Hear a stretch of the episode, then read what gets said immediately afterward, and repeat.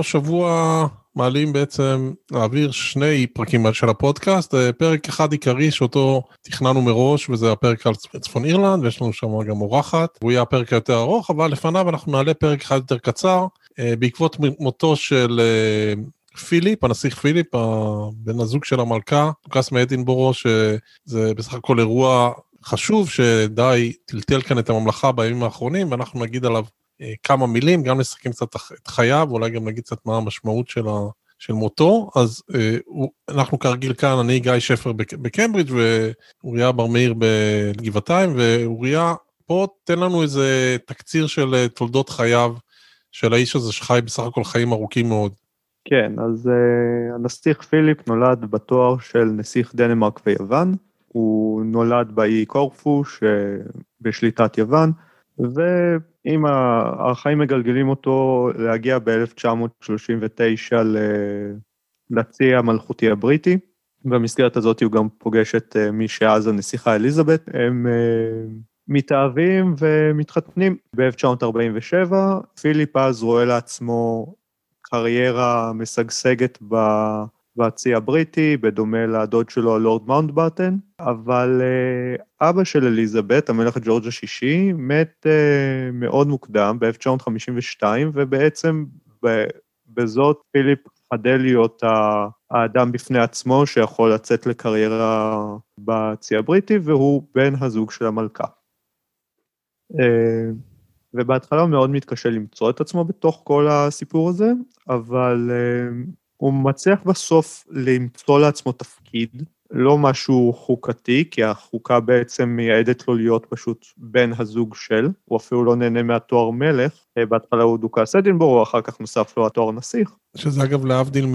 אם זה היה הפוך, אז האישה של המלך היא כן מכונה Queen. נכון, אני מניח שיש פה איזשהו עניין לשוני, שכשאתה שומע מלכה זה יכולה להיות השליטה וזה יכולה להיות אשתו של המלך, אבל כשאתה שומע מלך זה השליט. אז בכל מקרה, אז הוא מוצא לעצמו איזשהו ייעוד בתוך התפקיד הזה שנותנים לו, והוא בעצם, הוא הכוח המניע של המודרניזציה של בית המלוכה, כי בעצם הכוח של בית המלוכה זה שהוא מצליח מצד אחד לשמור על מסורות שם, מצד שני להתאים אותן לרוח התקופה, ואת זה הוא מצליח לעשות מאוד טוב. כן, הוא אחד הכוחות מאחורי זה שטקס ההכתרה של אליזבת משודר בטלוויזיה. הוא מאוד אה, נגיש לתקשורת, הוא בן המלוכה הראשון שמתראיין לכלי התקשורת בעצם, והוא בעצם עושה איזושהי פעולה של הנגשה של בית המלוכה לציבור, כלומר עדיין נשארים אה, מורמים מעם וכל הסיפור הזה, אבל מצד שני גם יותר קרובים אליו. מעבר לזה, פיליפ הוא מאוד עוסק בספורט, הוא עוסק בפולו מקצועי, הוא עושה קמפיינים למען איכות הסביבה עוד לפני שזה היה פופולרי, הוא מדבר נגד אה, דייג יתר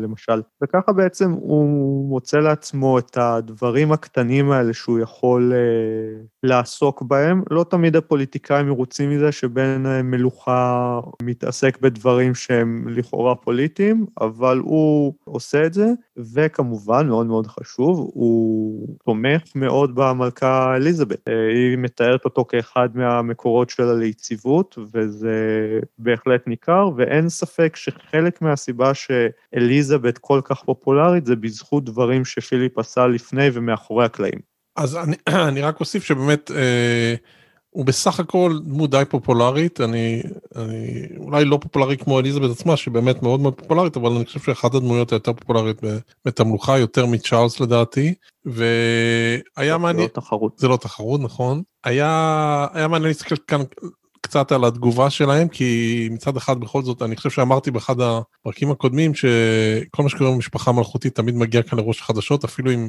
לא יודע, לצ'ארלס היה איזה שיעול חריג, אז uh, תמיד יופיע בחדשות לפני, אם חיילים נפצעו באפגניסטן או משהו כזה.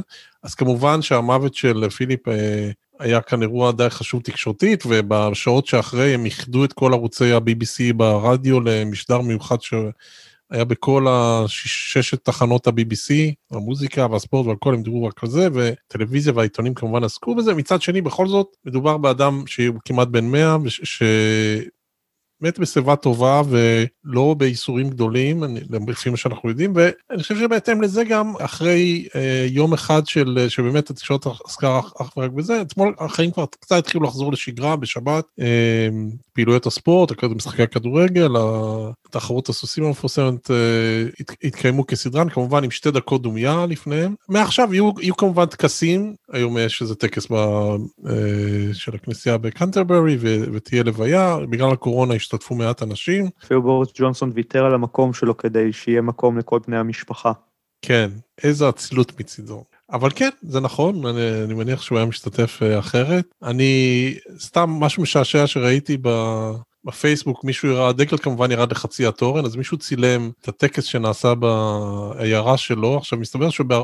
אולי גם בישראל זה ככה, האמת אני לא יודע מה קורה כשמורידים את הדגל לחצי התורן, אבל אה, בהרבה מהמקומות ש, שמורידים את הדגל לחצי התורן יש תורן, אבל רוב השנה לא מתנפף שם דגל, שמים דגל בחגים ומועדים, ואז הראו שכדי להוריד את הדגל לחצי התורן, קודם כל מעלים את הדגל לגובה המלא, קושרים, מצדיעים, ואז מורידים אותו לחצי התורן. זאת אומרת, לא ישר מעלים אותו לחצי התורן, אלא שיהיה ממש את האקט של קודם נשים אותו במלוא התורן, ואז מורידים לחצי.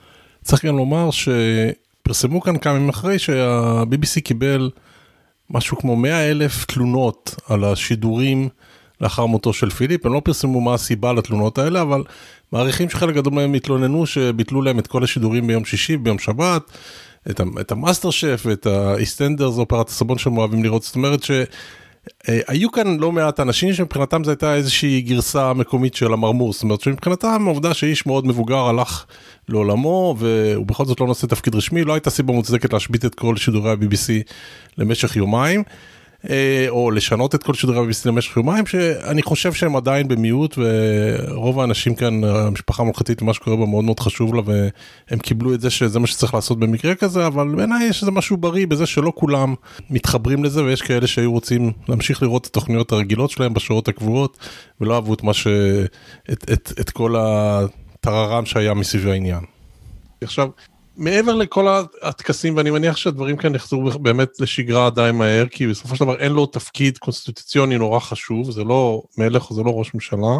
כמה דברים שבכל זאת שווה להגיד, אני חושב, גם אפרופו הדמות שלו שמוצגת בכתר. עכשיו, אה, יש את המשפט הזה במות קדושים עמוז, באמת כמובן שאחרי מותו כל התקשורת אמרה את כל הדברים הטובים שיש להגיד עליו, שגם אתה אמרת ושהוא ראוי להם. אה, אני בזמנו ביקרתי קצת את הכתר על, על הדרך שבו הוא מציג את בני המנוחה, שהוא, ועל זה שחלק משם משהו פיקטיבי, אני חושב שדווקא בדרך שבה הוא מציג את פיליפ, אני חושב שיש משהו מעניין מבחינה זאת שמצד אחד הוא לא מציג אותו כקדוש, וגם היחסים שלו ואליזבת בעיקר בתחילת הדרך אה, היו להם עליות ומורדות, ולא ניכנס לכל העניינים הרכילותיים, אבל אה, אחד הדברים שהוא כן מראה שם שהוא חשוב בעיניי זה שבסך הכל העליות חלק מבין המלוכה זה אולי ברור מאליו אבל בכל זאת שווה להגיד זה עול די רציני זאת אומרת נדמה לי שזה גם מופיע בכתר ראיתי את זה גם במקומות אחרים שאליזבת ובעיקר אימא שלה לא לא סלחו לעולם בעצם לדוד שלהם שוויתר על המלוכה והפך את אבא של אליזבת למלך.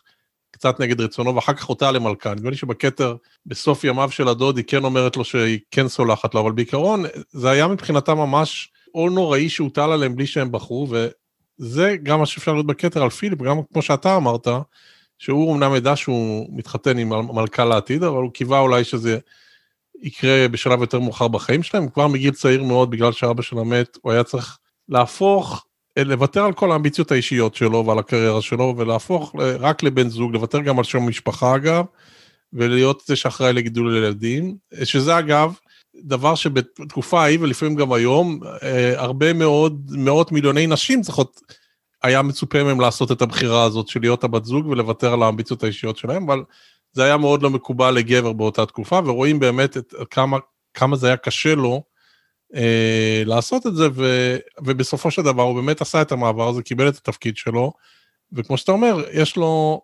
לא מעט אה, דברים ש, שנזקפים מזכותו, ואני אציין רק... אגב, הוא התלונן באמת שהוא הגבר היחידי שלא יכול לתת לילדים שלו את שם המשפחה. כן, אבל נדמה לי שאחר כך באיזשהו שלב, הם כן הוסיפו את השם שלו גם לשם ש... נדמה לי שהיום הילדים הם כן נקראים ווינזור מנבאוטן או משהו כזה, אבל, אבל אני חושב שזה לא היה ככה מההתחלה, אני לא זוכר בדיוק את, ה, את השנה שהם... אני לא מכיר, אבל הבית לא? הוא בין בית ווינזדור. בית, בית ווינזור, כן. אני רוצה אבל כן להגיד משהו, שלמרות שהתפקיד שלו הוא טקסי בעיקרו, אז כן, אז, אז קודם כל זה, אמ, זה לא תפקיד קל בכלל, כי אתה יום יום צריך לי, להגיע למקומות, ללחוץ ידיים למאות אנשים, לדבר איתם, small talk, חלק גדול מהם פעם ראשונה רואים מישהו מהמשפחה המלכותית, והוא דווקא נחשב כמישהו שהיה מאוד טוב בלשבור את הקרח הזה ולספר בדיחות, פה ושם גם בגלל זה היו לו כמה פליטות פה שאוהבים לצטט, אבל uh, זה לא תפקיד קל. עכשיו מעבר לזה, היו לו גם, חוץ מכל לחיצות הידיים והסמולטוק, היו לו כמה, כמה הישגים, דיברת על המודרניזציה, אני אזכיר עוד דבר אחד, יש איזושהי תוכנית שהוא ייסד, שהרבה דיברו עליה בימים האחרונים כאן, וזה נקרא The Duke of Edinburgh Award. מה זה ה-Duke of Edinburgh Award? זה מין תעודה כזאת, אפשר לעשות כאן uh, במסגרת התיכון, חוץ מהבגרות uh, והמבחנים העיקריים, uh, אפשר לעשות כאן גם עוד עבודות נוספות שנותנים לך קרדיט עליהן בבית הספר או באוניברסיטה, איזושהי עבודת גמר על איזשהו נושא שאתה בוחר, ואחד מהם זה גם ה-Duke of Edinburgh Award הזה שהוא ייסד, וזה משהו שהוא יותר תוכנית שהיא יותר משלבת פעילות של uh, תכנון טיול בטבע וקמפינג ואיזה שהם דברים מסוימים שצריך לעשות בספורט ואתה צריך לפתח איזשהו skill חדש נגיד ללמוד כלי נגינה וכולי זו תוכנית מסודרת שאם אתה עובר אותה אתה מקבל תעודה ואם אתה עובר אותה בהצטיינות אתה נשלח ל Buckingham Palace כדי להיפגש עם פיליפ. אה, או לפחות זה מה שהיה עד היום והיו הרבה דיווחים בימים האחרונים על על אנשים דווקא ללא בתי ספר מסודרים, כי זו תוכנית שאפשר לעשות אותה גם אם נשרת מבית הספר או לנוער בסיכון וכולי, והיו הרבה אנשים שדיברו על זה שהם עשו את התוכנית הזאת וזה שינה את חייהם, וזה משהו שפיליפ יזם בשנות החמישים בעקבות בקשה של מנהל הבית ספר שבו הוא היה, הפנימייה שבו הוא היה, בחור יהודי, שהיה מנהל הפנימייה בגרמניה שהוא למד בה, ואחר כך הוא עבר איתו לסקוטלנד, אז זה גם כן אחד, ה, אחד ההישגים שלו. זהו, בסך הכל היו לו חיים ארוכים. אה, היו, היו בימים האחרונים הרבה אנשים, ש... הרבה נשיאי ארצות הברית וכל מיני ראשי ממשלות שדיברו על היחסים שלהם איתו, והיה מעניין לחשוב שבעצם רובם הכירו אותו בשנות ה-70 שלו, ה-80 שלו, ה-90 שלו, אנשים שהגיעו אותו בתור אדם צעיר כבר אין היום הרבה, אבל כמו שאמרת, היו לו חיים ארוכים, היה מלחמת העולם השנייה, הוא נלחם, שכל. הגיסים והמשפחה שלו הם בצד הגרמני אגב, אמא שלו קיבלה חסידת אומות עולם, כי היא הצילה יהודים בשואה. אז כן, היו לה חיים ארוכים ומעניינים, גם אם אולי קצת אחרים ממה שהוא חשב שיהיו לו כשהוא התחתן עם אליזבת. עכשיו הוא משאיר את אליזבת לבדה, היא גם כן כבר לא ילדה, ויהיה לה קצת יותר קשה לעצמה, אז אני מניח שנאחל לה אריכות ימים, אבל אפשר לצפות שבשנים הקרובות יהיו כאן עוד כל מיני שינויים מעניינים בבית המלוכה. יהיה מעניין לראות אה, לאן זה יוביל? אגב, אתה בטח תוהה מה, מה הולך לקרות לתואר הדוכס מאדינבורו. נכון.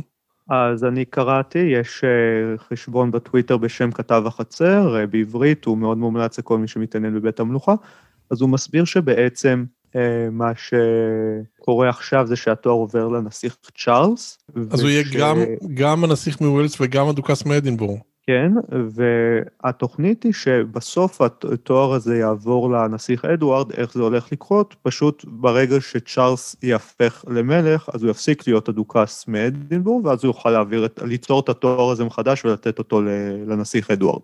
הבנתי, זאת אומרת, זה לא תואר שמיועד רק לבן הזוג של המלכה, זה משהו שמקבלים אותו גם אחרים. כן, תראה, הדוגמה שלי קופצת בעניין הזה זה בלק אדר, כשאחיו של יורש העצר מחזיק בתואר. הבנתי. אוקיי, אז בואו נחכה ונראה מה יהיה ומי שם יאריך ימים יותר מהשני, אבל בסך הכל באמת זה היה אירוע כאן שהסיט לגמרי את, ה, אה, את החדשות מהקורונה וכל הדברים הרגילים, ועכשיו אנחנו, אני מניח בימים הקרובים נקבל את כל הטקסים הרשמיים של אה, הלוויה וכל מה שכרוך בכך. אה, זהו, אנחנו אה, נזכיר רק שוב שזה פרק מקוצר שאנחנו הקלטנו רק כדי להגיד כמה מילים על מותו של פיליפ, אבל יש לנו עוד פרק שעולה השבוע, ובו אנחנו נדבר יותר בהרחבה, אחרי שדיברנו על ווילס ועל סקוטלנד, אנחנו נדבר יותר בהרחבה עם, על צפון אירלנד, בגלל שיש לנו גם אורחת שהיינו מאוד מאוד שמחים לארח, צאלה רובל, ואנחנו מאוד ממליצים לכולם להקשיב גם לפרק הזה. אז uh, עד כאן להיום, נשתמע. נשתמע.